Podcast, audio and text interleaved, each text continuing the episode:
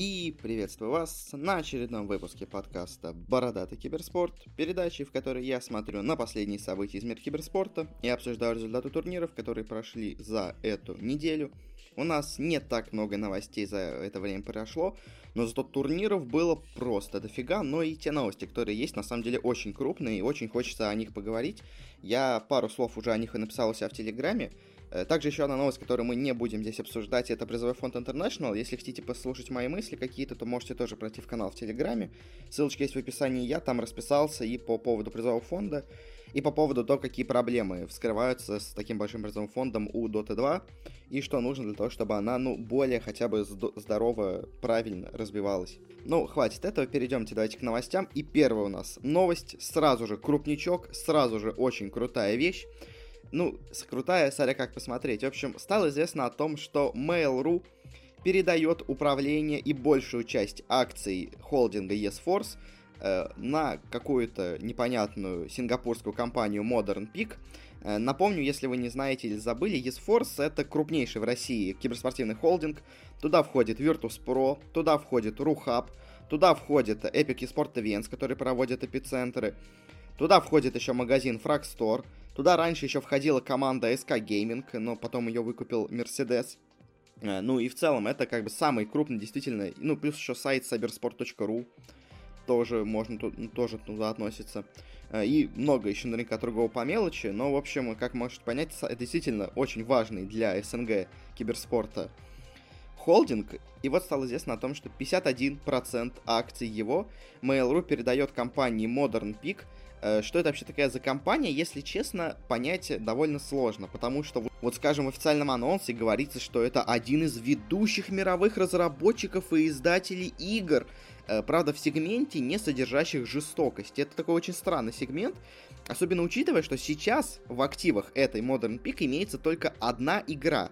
И это проект Армата, также известно как Armored Warfare, игра Mail.ru, которая, ну, скажем так, условно провалилась. Не очень она популярна среди людей. И, собственно говоря, именно этой компании отдали руководство над этой игрой.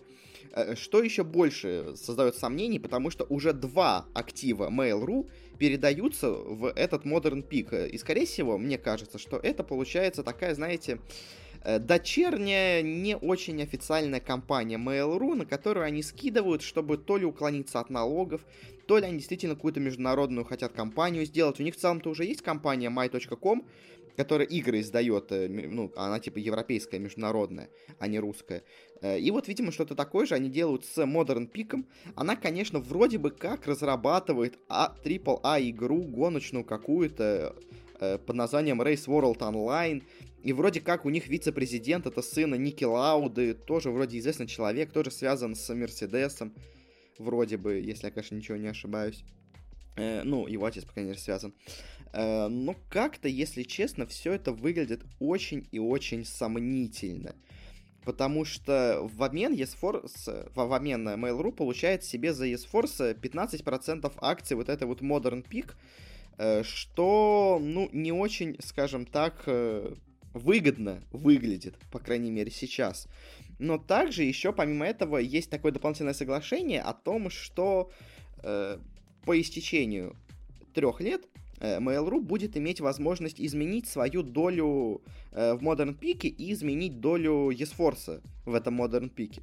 И что, как по мне, самое главное было также этой новости, что благодаря передаче вот этих 51% акций ESForce в этот Modern Peak, Mail.ru исключает ESForce из своей финансовой отчетности. И мне кажется, именно вот это вот э, самое важное, почему это произошло, потому что, ну, выглядит так, что, скорее всего, ESForce не очень прибыльным получается, Конечно, они говорят о том, что у них сейчас э, имеется выручка в 3,7 миллиарда э, рублей, что в 2,7, извините, миллиарда рублей, что у них ебит это 0,7 миллиардов рублей, но опять-таки, даже смотря на ебитту, это доходы до уплаты всяких процентов, налогов, э, амортизации и прочих других штук. Э, и в целом этот показатель все еще может выходить по итогу в минус. Э, ну и плюс к тому же мы не забываем, что можно немножко, скажем так, с отчетностью и поиграться, для того, чтобы она была получше. Э, в целом, если честно, я, конечно, не удивлюсь тому, что eSforce убыточен, потому что, ну, это изначально, даже когда в него вкладывались, это был бизнес с, скажем так, э, очень потенциальным будущим. Э, то, что он приносит деньги сейчас, это скорее счастливая случайность. Потому что, ну, киберспорт сейчас еще не настолько развит, чтобы получать с него полноценную гигантскую прибыль. И изначально было понятно, что eSforce это проект скорее на будущее, чем на сейчас, а Mail.ru, видимо, все-таки больше заботится именно о текущих доходах. Это, собственно говоря, и было видно по последним, по последнему всему, что было связано с eSforce, потому что Рухаб максимально сейчас экономит. Он проводит только парочку турниров с полноценной студией аналитики.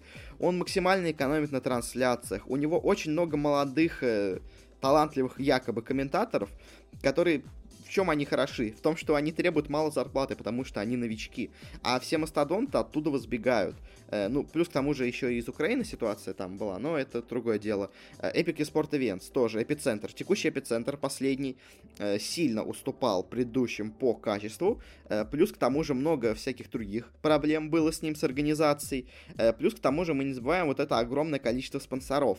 Даже самых странных, вроде 100 лото, горячие штучки, которые, ну, вообще непонятно каким образом появляются. Но кажется просто, что Mail.ru старается максимальную прибыль получать. Это я уже об этом много говорил, и в этом в целом-то нет ничего плохого. Но из-за этого, так скажем, имидж Есфорса и всего, что он делает, немножко падает.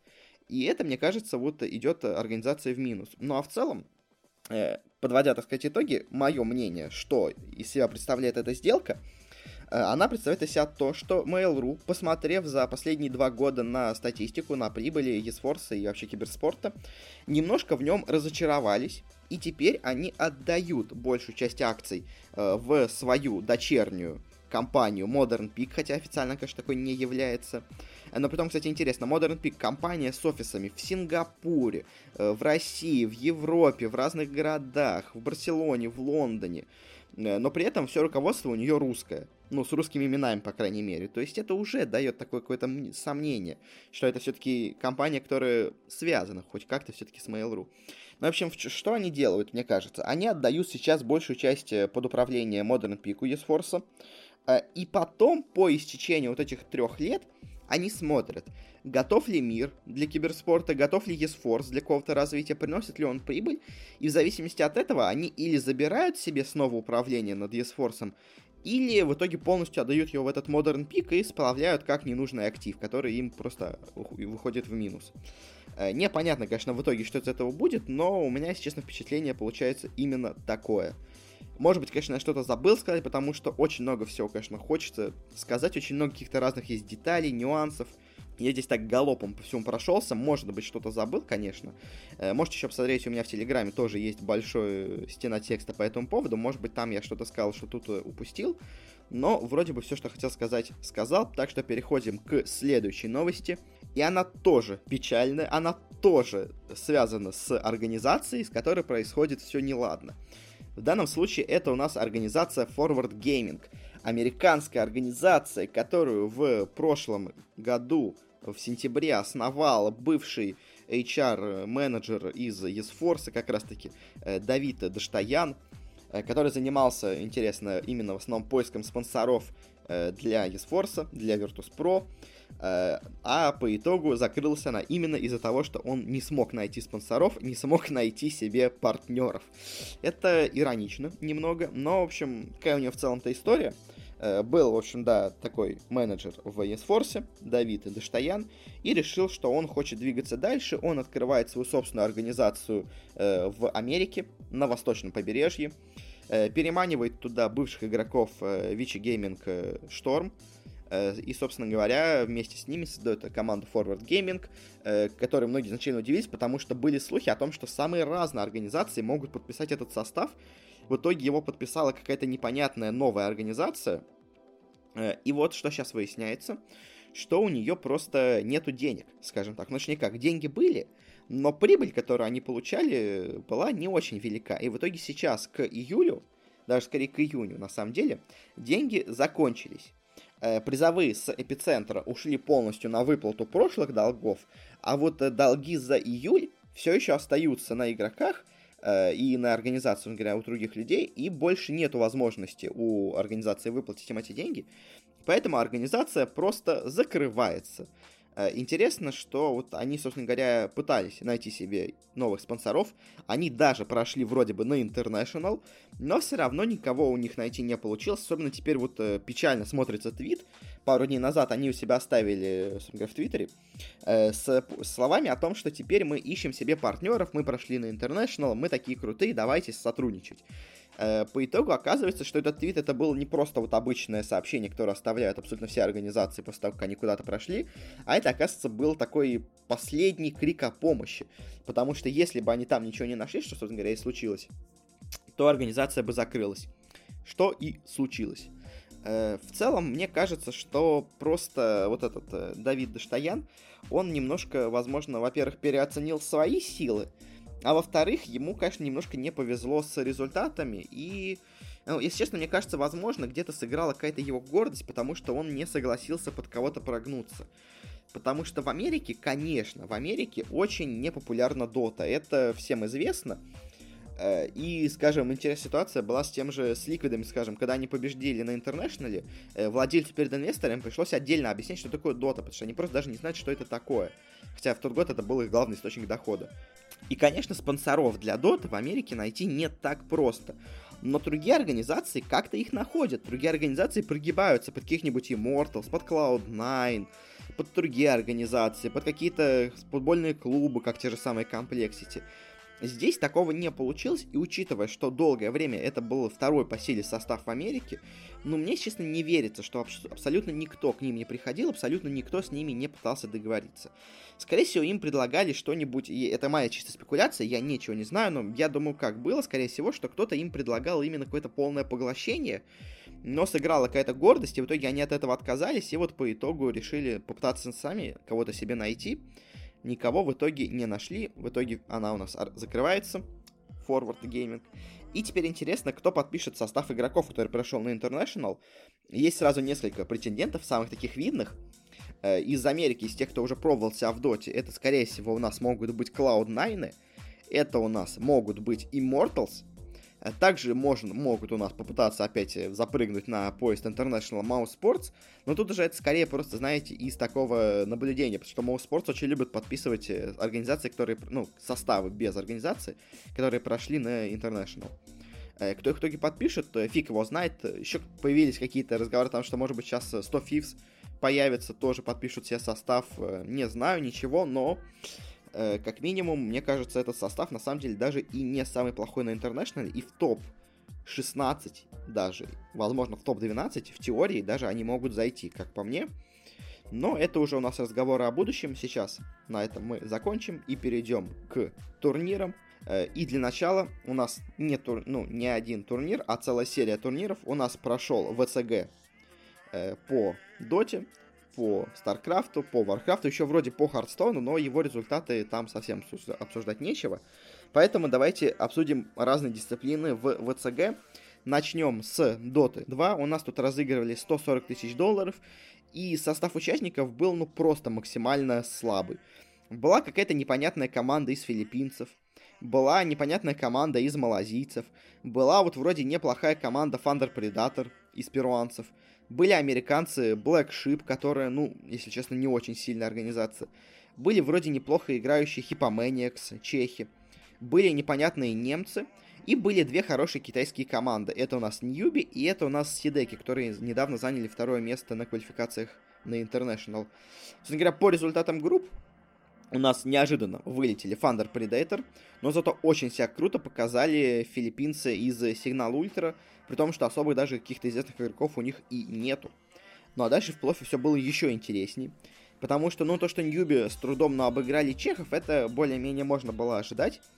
А вот то, что Сидеки у нас проиграют филиппинцам, этого, ну, мне кажется, вообще никто не мог ожидать, но так в итоге получилось. Э, и в финале уже легко, на самом деле, над филиппинцами разделались Ньюби. В матче за третье место Сидеки довольно тоже легко победили у нас чехов. И по итогу у нас первое место за Newbee, они забирают все 80 тысяч. Второе место за неожиданными филиппинцами, у них 40 тысяч. И третье место за CDEC ами, они получают 20 тысяч долларов, остальные не получают ничего. На самом деле очень обидно за чехов, потому что они Э, в одном шаге были от Интернешнала, в одном шаге они уже теперь от третьего места на ВЦГ, но деньги они никак не получают. И это опять-таки к теме денег в Т3, в Tier-3 доте. В Телеграме я об этом вот писал как раз в последний раз. Э, также, помимо турнира по доте, тут у нас прошел турнир по Варкрафту, по Frozen Throne у, где у нас был просто супер звездный состав участников, особенно от Азии.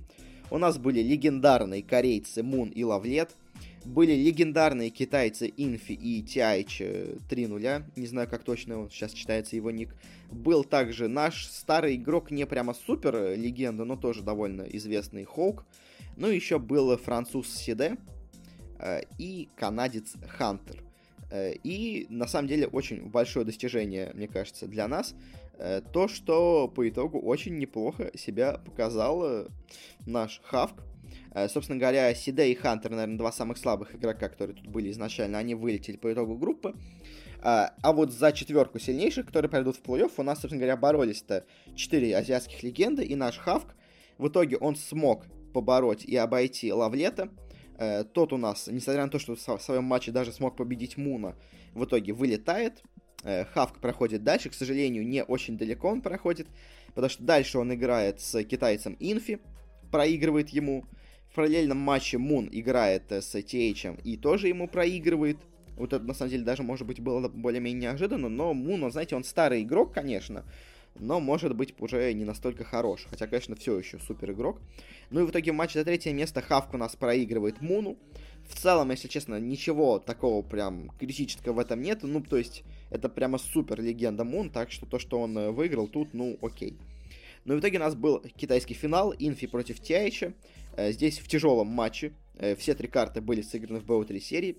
В итоге у нас победил Инфи, заработал себе 25 тысяч долларов, Тейдж заработал себе 10 тысяч долларов, Мун себе заработал 5 тысяч, а Хавк, как и чехи из Хипоманиакс, уехал ни с чем, а просто с гордым четвертым местом. К сожалению, вот не знаю, вот мне очень не нравится, когда в плей-оффе у вас последняя команда ничего не получает, и по итогу ты вроде бы как э, занял четвертое место, но получил вообще ничего. Это немного обидно, наверное, для Хавка, но что поделать. И также у нас здесь был турнир и э, по Старкрафту. По Старкрафту у нас тоже тут легендарный состав участников. У нас здесь есть легендарный кореец Maru, легендарный китаец Циан, э, неплохой американец Neeb и, ну, самый, наверное, тут аутсайдер главный, казалось бы, и суперзвезда молодого европейского Старкрафта, Reynor, итальянец 17-летний, который вот э, появился пару лет назад, еще когда был 16 или 15-летним, всех начинал рвать. Э, ну и в целом, как бы такая звездочка и надежда на то, что, возможно, когда-нибудь корейцы перестанут всегда побеждать. Хотя у нас уже, конечно, победил на прошлом э, чемпионате мира по Старкрафту Фин, но все равно вот это тоже европейская, скажем так, надежда. итоге какие у нас были результаты? Э, Рейнер сразу попал на Мару, поэтому попал в лузера, где он играл с Цианом, который проиграл американцу Нибу. В итоге Рейнер у нас в лузерах обыграл Циана. Э, потом у нас он обыграл также довольно легко Ниба, американца, который с трудом, на самом деле даже оказав неплохую борьбу, но проиграл Мару, но это сам было ожидаемо. И в финале у нас играли Мару против Рейнера, и Мару тоже, на самом деле, довольно ожидаемо выиграл. Ну, потому что все-таки, конечно, это Мару это супер игрок. По Старкрафту тут ничего не скажешь. Рейнер, конечно, тоже очень хорош, но, видимо, все-таки не настолько чтобы обыгрывать таких легендарных корейцев. Но, кстати, здесь вот интересно, призовой фонд распределен по-другому. Потому что Maru за первое место получил 25 тысяч, Reynor за второе получил 15, Neeb за третье получил 5, и Циан за четвертое получил 5. То есть где-то все-таки четвертое место получает деньги, но, к сожалению, только в Старкрафте, в остальных дисциплинах такого не получилось. Э, ну и по итогу вот у нас такие результаты ВЦГ. Не особо много было интересных людей ну, на этом турнире. Ну, то есть как по Старкрафту, по Варкрафту тут были самые главные легенды азиатской сцены. Но вот по Доте, скажем, э, было все очень довольно тухленько здесь. Но в целом турнир выглядел как скорее турнир для китайцев, чем для мира. Так что, ну вот, к сожалению, такие у нас тут результаты. А казалось бы, что когда ВЦГ объявили, что он возрождается, то все будет так круто, а по итогу размах э, на ого-го, а выстрела в итоге ни на что. Ну и от ВЦГ перейдем к Доте 2. У нас на этой неделе, быстренько скажу, пройдет турнир Summit 10. на котором будет парочка команд, которая прошла на International, ну точнее как, одна команда, но все равно будет интересно на них посмотреть. Э, кто у нас здесь участвует? У нас здесь участвуют Альянсы, у нас здесь участвуют Complexity, у нас здесь участвуют Джей Штормы, у нас здесь участвуют Team Serenity, китайцы, участвуют Beast Coast и участвуют Pain Gaming. Собственно говоря, ожида- ожидаемый основной у нас состав участников из американцев, потому что им просто легче приехать. Альянсы наверняка уже просто в Америке тренируются к интернешнлу. Ну а Pain и Serenity, они вот приехали, потому что ничего больше добиться не смогли. Э, в целом, по фаворитам, очевидно, здесь фаворит это Альянсы. Они, ну, просто на голову выше всех остальных. Э, вторых, наверное, я бы посчитал Джей Штормов. Они очень неплохо выглядели у себя в квалификациях. Конечно, проиграли по итогу форвардом. Ну, теперь не форвардом, кому-то другому, но, в общем, э, выглядели они неплохо. Так что, я думаю, Джей Штормы тоже могут занять второе место. А вот дальше все очень непонятно. Если честно, я бы на третье место здесь поставил Пейнов. Потому что мне кажется, что они очень в целом-то неплохи и могут сыграть очень круто. Им, к сожалению, немножко не повезло на квалификациях на International. Остальные организации, ну, это просто, честно, очень слабые сейчас составы. Ну, то есть без Косса и с Майком это, конечно, такая средненькая команда, но именно средненькая. В комплекте тоже команда, казалось бы, была до, до этого довольно неплохой, но полнейший провал на квалификациях на International, ну, не дает о них думать более-менее серьезно. Ну и Serenity, они в прошлом году, конечно, были очень крутые, но в этот раз эта команда максимально слабая. Они, собственно говоря, растеряли всех своих главных звезд. Теперь это просто довольно средненькая китайская команда. Так что я думаю, настройка будет Альянс G Storm Pain. А вот кто из этих комплексий без Кост Теренти займет какое место повыше, я уже сказать, если честно, не могу. Ну и на этом мы закончим с Дотой. Так вот, быстренько. Э, и перейдем к CSGO, где у нас много всего было. У нас, во-первых, прошло три турнира. У нас еще два майнера ожидает впереди. И для начала, наверное, самый крупный турнир, который был в это время, это у нас Intel Extreme Masters в Чикаго. Тут у нас были много интересных команд. Собственно говоря, давайте пройдемся по результатам групп. У нас, во-первых, группа А сразу преподнесла довольно интересное удивление, потому что провалились у нас G2. G2, которые очень неплохо до этого смотрелись, которые в своем первом матче обыграли Мибор, которые оказали довольно неплохую борьбу против Ликвидов. В итоге в решающем матче проиграли у нас с Мибором, собственно говоря, и бразильцы вместе со своим тренером, который, кстати, все-таки действительно будет играть за них на мейджоре, на мейджорах изменили правила, и теперь тренер может играть за команду всегда, а не только когда игрок отсутствует по каким-то супер важным причинам. Потому что, ну, Колдера, он отсутствует по не супер важным причинам, он отсутствует по причине того, что ему не хочется играть с командой. Говоря, вот эти Мибор, которые очень слабо выглядели с тренером, неожиданно обыгрывают G2 в решающем матче. Тоже, конечно, не без проблем, но обыгрывают. И у нас выходит из группы А Liquid и Мибор. А группа Б получилась довольно в целом ожидаемая, но ну, только вот одна, конечно, вещь Э, меня тут немножко поразило, это то, что Энчи у нас по итогу смогли обойти Витальти, точнее как, Витальти в своем первом матче проиграли Хероикам. И это вот было, если честно, довольно неожиданно. Они, конечно, в решающем матче смогли дать им реванш, но это все-таки такой звоночек, что все-таки Vitality, они в последнее время все больше и больше начинают ошибаться.